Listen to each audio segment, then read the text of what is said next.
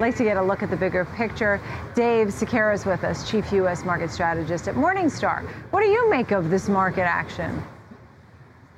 Well, you know, as long-term investors, we don't try and get too wrapped up in, you know, the day-to-day, intraday movements. But I think what it really does is it shows that there's still a number of different headwinds that we had pointed out at the beginning of the year that the market has to contend with. So first, we are looking for, you know, slowing of the U.S. economy. You know, earlier in the year, I think we were looking at, you know, the U.S. economy growing around 3.9%. You know, our estimates are now for 3.5% this year. We are expecting interest rates to continue to rise. I wouldn't be surprised to see us get up towards 3%, you know, by by the end of this year.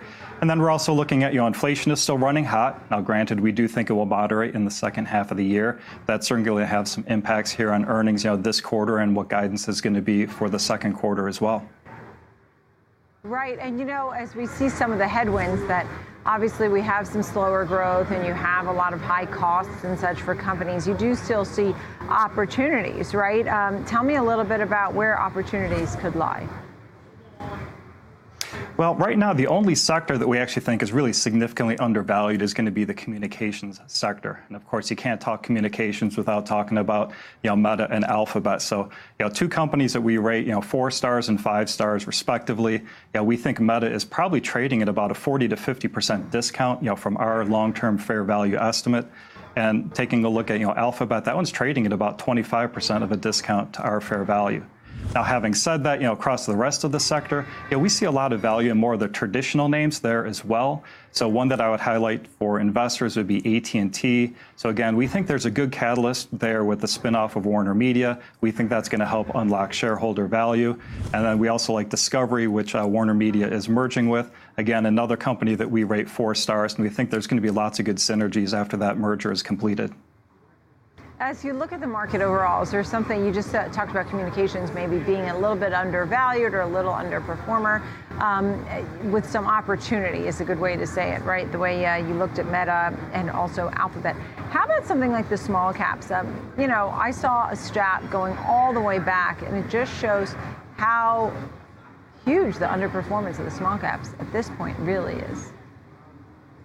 Yeah, when we do break our valuations down by capitalization, you know, both large cap and you know, mid cap are trading a little bit below, but not much below our fair value estimates. We'd put those in the fair value range.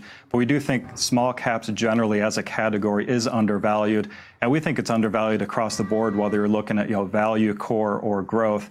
So that would be an area that I would say there's a lot of opportunities for investors. You know, there's some stocks in that area that we think are just really trading at almost just ridiculous lows compared to our fair values. You know, one that I would highlight would be Groupon. You know, I think that's trading at like maybe a 70% discount from our fair value. You know, we see lots of opportunities there for investors. But again, you know, it's going to be for investors that are willing to dig in there and really look at the underlying fundamentals of those companies.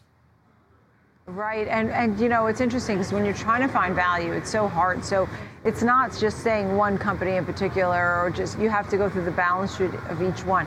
How much um, does the Fed moves at this point affect your advice at this moment? I mean, you're you're basically giving this advice on what plan? So the Fed moves aren't going to really move the needle all that much for us because again, as long-term investors, you know, we're doing the full discounted cash flow analysis in order to model a company, looking at how much free cash flow that we expect that company is going to be able to generate you know, over its entire lifetime and coming up with our intrinsic value that way. Now, when I'm looking at the Fed moves, you know, I know a lot of people earlier this year thought growth stocks had sold off, you know, in January and early February because we saw the interest rates, you know, starting to rise in our view, we came into the year saying that we thought the growth stocks were actually overvalued. So to us, it was much more of a valuation story, seeing the growth category coming down.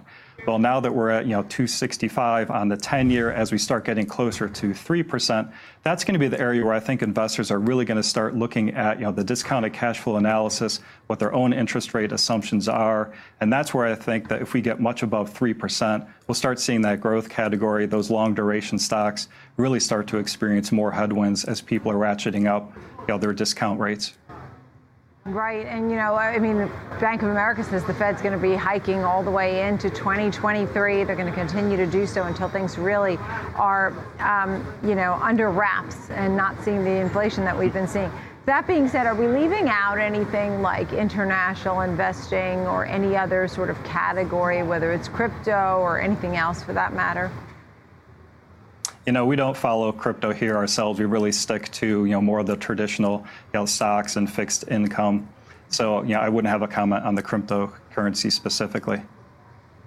How about international? I mean, there are some people who like emerging markets or anything else for that matter, or, you know, just looking at what's been going on with technology. I mean, are you leaving out tech for now? Well, tech is pretty fairly valued. Again, it got caught up with the growth sector, so we saw that, you know, come down from being, I think, about 13 to 14 percent overvalued at the beginning of the year to being pretty close to fair value, you know, for now. You know, for investors looking more for international exposure, you know, I'd note a lot of the Chinese ADRs that we cover are certainly trading, you know, deep into that value category, you know, anywhere from, you know, 20 to 40 percent below our fair value estimates.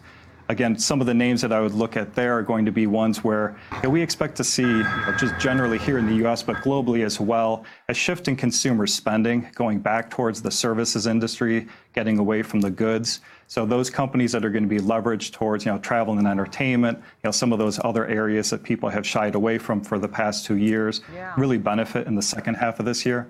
So a couple names there, you know, I would like, you know, would be, you know, maybe in the gaming sector, you know, Caesars would be one that we would highlight. Uh, people looking for maybe some Chinese exposure but don't want to buy, you know, Chinese stocks could maybe look at, you know, Wynn or Las Vegas Sands, you know, both that have leverage to, you know, uh, the casinos in China. Yeah. Dave, it's great to chat with you. Thank you so much for that. I appreciate it. Dave Sekera, Chief U.S. Market Strategist at Morningstar. Appreciate it. Thanks.